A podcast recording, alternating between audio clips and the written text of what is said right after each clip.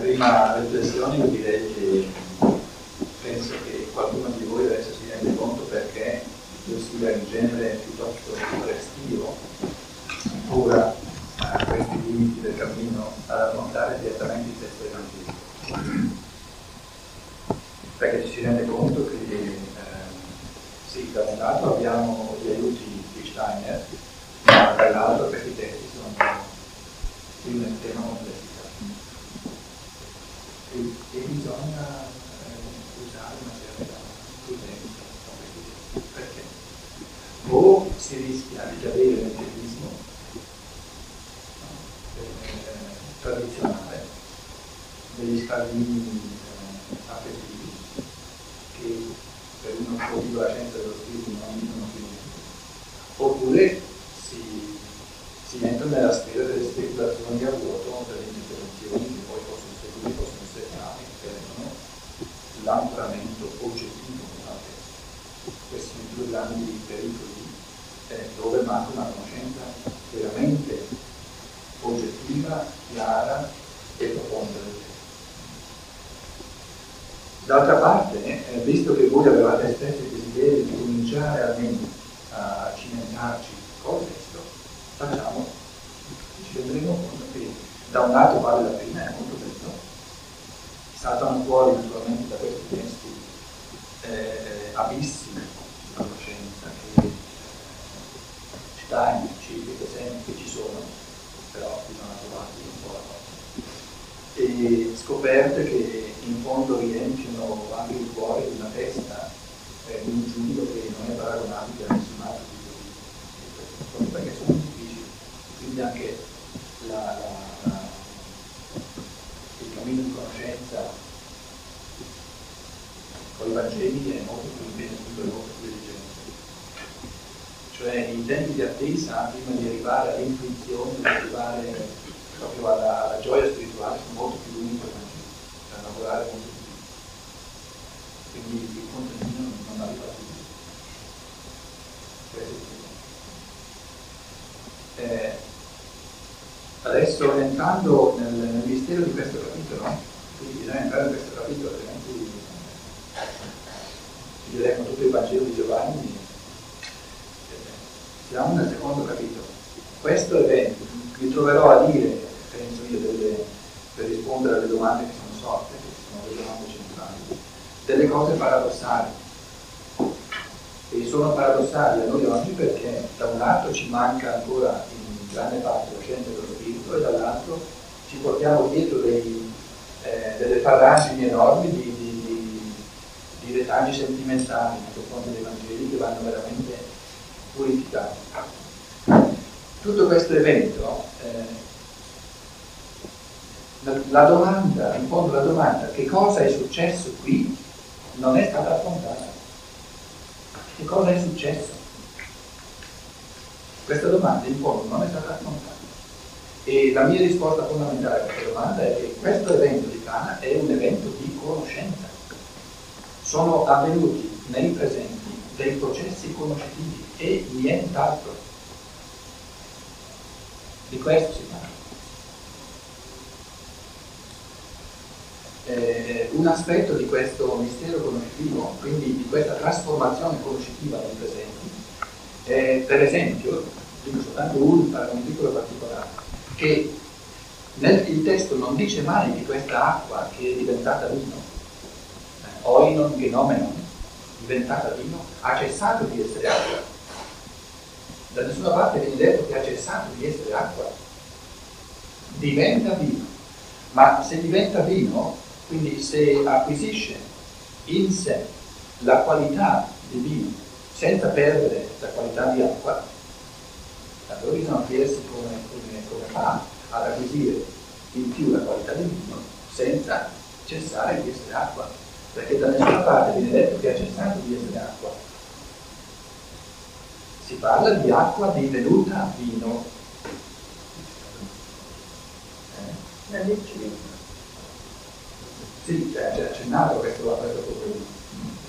In altre parole, eh, detto in termini semplici, poi ognuno può approfondire, sono grossi misteri. queste persone bevendo l'acqua, in altre parole, fisicamente o chimicamente, meglio ancora, chimicamente hanno bevuto acqua, è rimasta acqua. E vedremo perché e sarebbe un controsenso che nell'elemento fisico sia avvenuto un intervento miracolistico.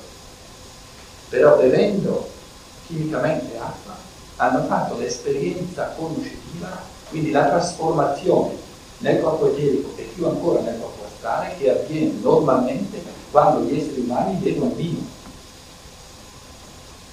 In questo è il segno.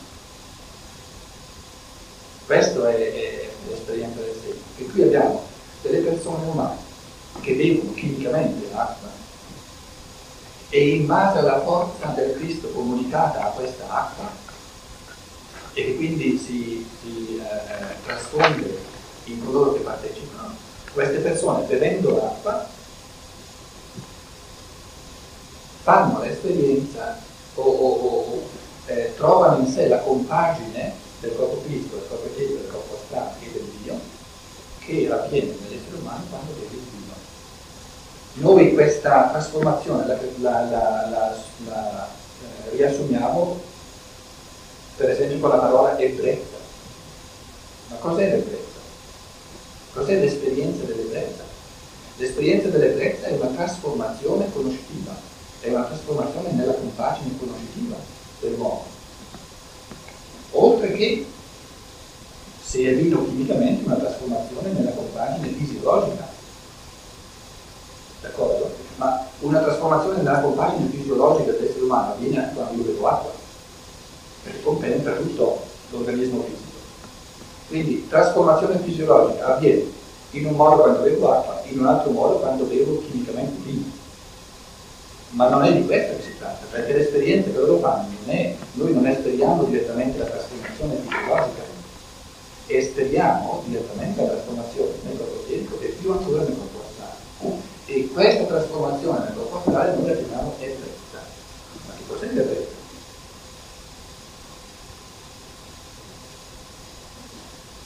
È un, è, un, è un altro atteggiamento conoscitivo, l'ebbrezza, o l'entusiasmo. Ecco, l'entusiasmo.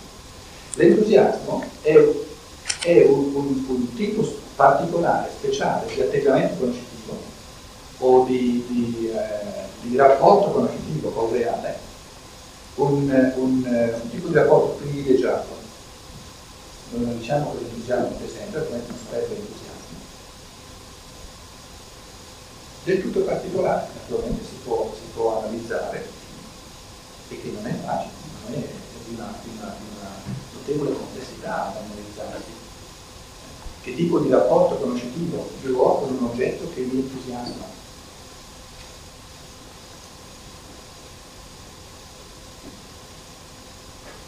Ora, questo, questo, questa affermazione fondamentale, eh, che Kana è una, un evento di conoscenza,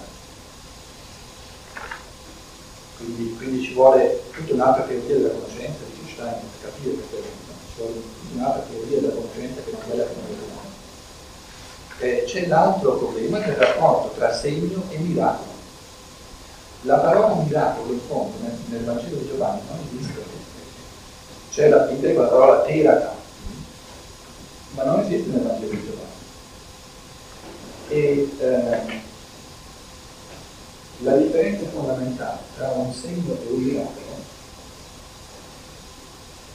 in fondo, cose che facilito, le facilitazioni ci vogliono ogni tanto per... Eh, se qua prendiamo il nostro, il nostro eh, bravo essere umano, eh, il miracolo è una, è una eh,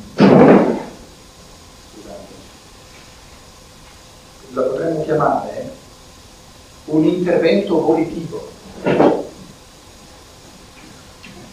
Invece il segno è una provocazione conoscitiva. Questa è la differenza fondamentale tra segno e segno. Lo ripeto. Il segno va capito. Il segno è qualcosa che va capito. Quindi è una, è una provocazione conoscitiva. Nel segno c'è qualcosa da capire. Il miracolo, è, come l'ho chiamato? Una... Eh, intervento politivo. Miracolo. Eh? Un intervento politivo.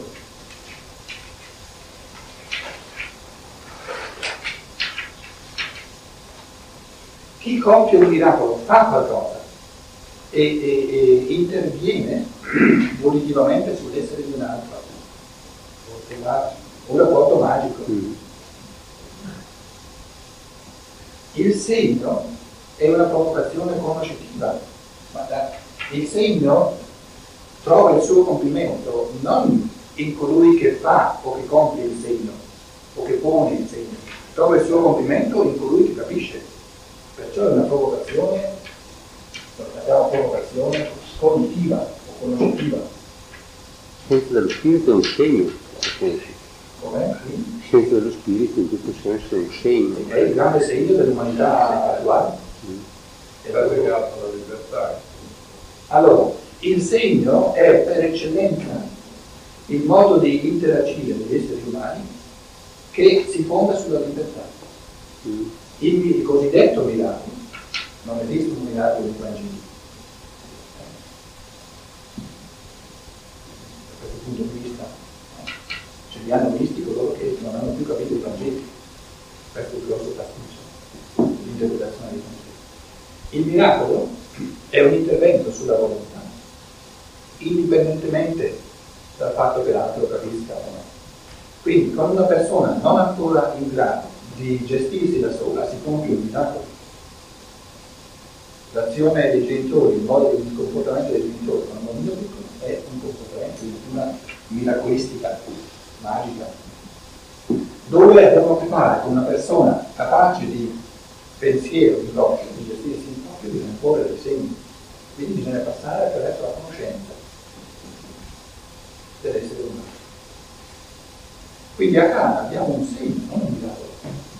Abbiamo qualcosa che va capito, che va, che va cioè un processo conoscitivo che va eh, generato no, nell'essere umano, secondo la libertà.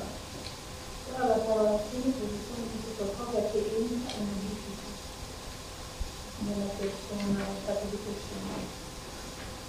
Eh, quando tu trovi un segno, la parola segnare vuol dire eh, mutare la condizione di No, no, no, no, no. Non, è, non, è, non è una relazione di segnare, è l'azione di porre un segno. Eh, questo qui è un segno. Tu quando vedi questo segno cosa fai? Lo interpreti. Lo interpreti, quindi, quindi eh, operi un, un, processo conoscitivo. Lo interpreti e capisci. Però questo fatto modifica volontariamente la situazione di quel momento. Se lo interpreta, cioè, no, poniamo che lo interpreta. Eh, e lo capisci. E lo capisco, per cui per un concorso di conseguenza. Adesso non appari fuori. Ah, Lì non sei più in rapporto col segno, sei in rapporto con te stesso. È proprio questa la differenza. Per questa la differenza, che il segno no, è un, il rapporto col segno è un processo, un evento conoscitivo. Questo è l'elemento fondamentale. Il rapporto col segno, col segno è un evento, un processo conoscitivo. Si tratta di capire che cosa è il segno vuol dire. E infatti qui vedrete che l'hanno capito i discepoli e non gli altri. I discepoli hanno creduto in lui. Ora, cos'è il credere? Eh, in, in, in, in, greco la parola pistis, eh, l'ho spiegata anche altre volte, ma c'erano persone nuove, quindi eh, forse non è, non è inutile di questo. Questa parola, pi e ti, eh, il pedes, eh, in tedesco est, è proprio la, la radicalità, la, la capacità dell'essere umano di radicarsi in se stesso, quindi la, la, la salvezza interiore dell'essere. Ora, questa, questa risposta della proviene direttamente da questo processo conoscitivo. Questo processo conoscitivo genera il processo conoscitivo gestito in proprio, compreso, il fatto di comprendere conoscitivamente il segno genera nell'essere questa salvezza interiore che si chiama la fede. Il contrario di quello che significa oggi la fede, purtroppo. Perché la fede è la cosa più vacillante che ci sia nella, nel, nel concetto attuale di fede. Mentre il concetto neotestamentario di fede è il, il, il, la, ciò che avviene a livello evolutivo nell'essere umano come generato o provocato o in base al processo conoscitivo che è quello più illuminato che ci sia. Quindi la comprensione del segno genera nei discepoli questa sapienza interiore di aver capito di che si tratta, quindi sapere che cosa porta il Cristo nel mondo e sapere come comportarsi di fronte a questa realtà. Quindi lui pone il segno, i discepoli, capendo il segno, operando questo processo conoscitivo, generano in sé a livello volitivo, quindi non da lui direttamente, perché questa sarebbe manipolazione, ma per, passando attraverso il loro processo conoscitivo, generano in sé questa salvezza interiore degli impulsi volitivi. Steiner dice questa parola in tutto il Nuovo Testamento compare sempre e solo dove si ha a che fare con impulsi volitivi di nuovo il contrario dell'interpretazione tradizionale di fede. L'interpretazione tradizionale di fede parla solo di contenuti teorici, di dogmi della fede. Invece nel Nuovo Testamento questi sono gli impulsi della volontà che nascono nell'essere umano libero in base a un cammino di conoscenza. E quello che dice la filosofia della libertà, la filosofia della libertà lo dice nel linguaggio di oggi, il Vangelo di Giovanni lo dice nel linguaggio di 2000 anni fa, che in base al pensare puro, no, quindi al processo di conoscenza, sorge eh, questa, questa, salvezza dell'essere che è l'immaginativa morale, che è la fanta- cosiddetta fantasia morale in italiano, che è questa intuizione morale, che dà salvezza all'essere nel comportamento nei confronti del cosmo, nei confronti degli altri esseri umani. Un credere che diventa sapere no? un sapere, un, un, conoscere che diventa salvezza. Sì, bisogna di credere, no? questa credenza diventa conoscenza, diventa sapere proprio. E il problema è con la parola fede, la parola tradizionale fede, che, che crea più, più, problemi di quanti ne risolve. Questo credere che diventa sapere proprio, conoscenza. Sapere che diventa poi l'esempio dell'ingegnere che mm. costruisce un ponte interiormente e ha una salvezza mm. interiore e dire questo qua lo faccio e sta su. Mm. Crede ai calcoli, perché li conosce. Questa è una vera, una vera mm. E quindi ci crede. Non è che ci crede ai calcoli.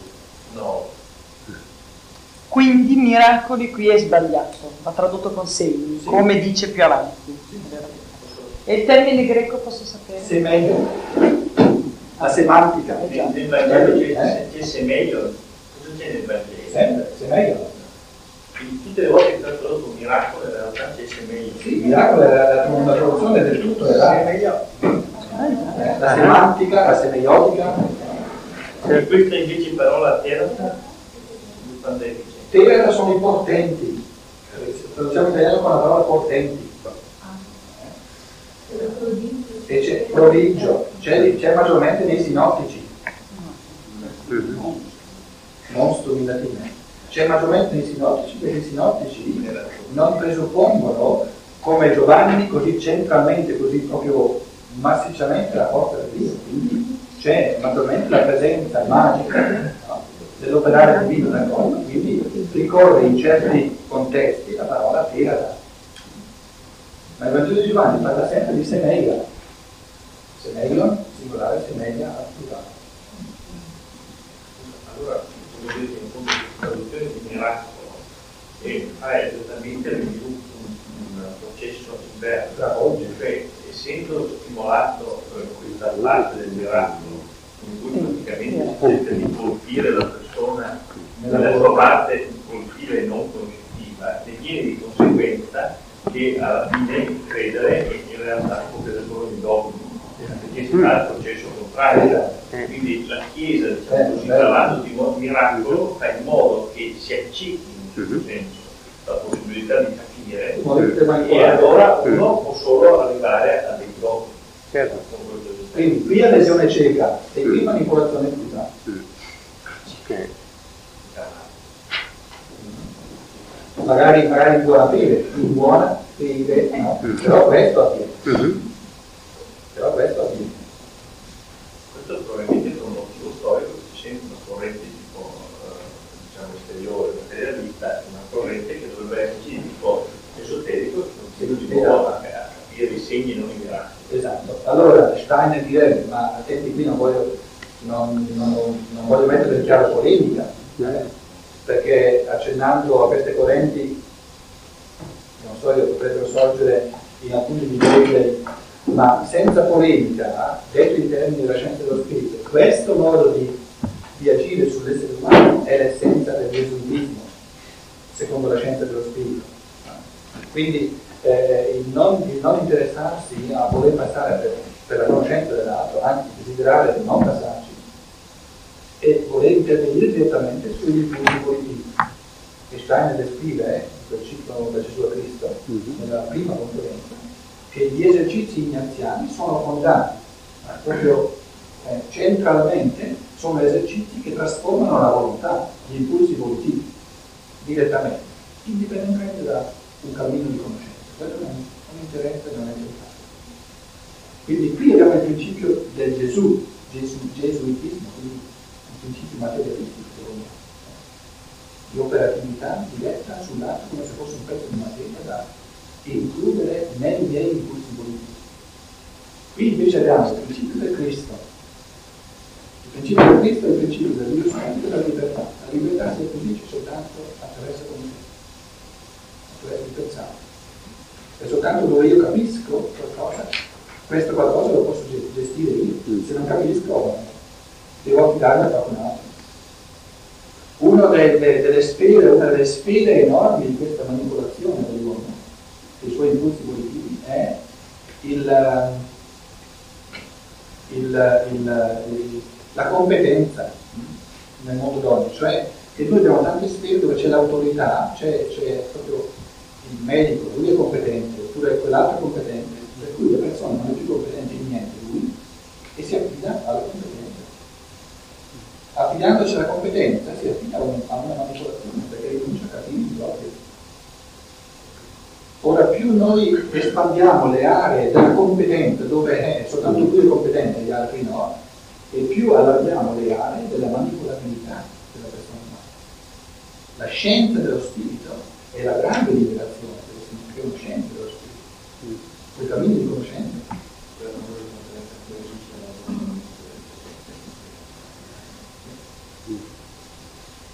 Quindi queste sono le due sfere eh, su cui si pongono, si pone la realtà del segno, che è una- un cammino conoscitivo il segno, e il cosiddetto miracolo, messo tra virgolette il miracolo, Mm. che è un intervento operativo. Ovviamente nel cosmo ci vogliono interventi operativi, interventi eh, però al posto giusto. Altro è, altro è fare qualcosa a un bambino al posto suo perché non lo può pensare, altro è eh, avere i miei scopi come essere umano adulto senza preoccuparmi se lui è d'accordo o no. Potremmo dire in fondo una volta che noi abbiamo fatto un processo conoscitivo e possiamo operare positivamente il miracolo. Secondo me la nostra volontà libera è un miracolo continuo. Ma la volontà è sempre miracolistica. È un miracolo. Sì, è un miracolo continuo, perché la, la volontà è, è- è pura, pura magia, sempre, a ogni livello.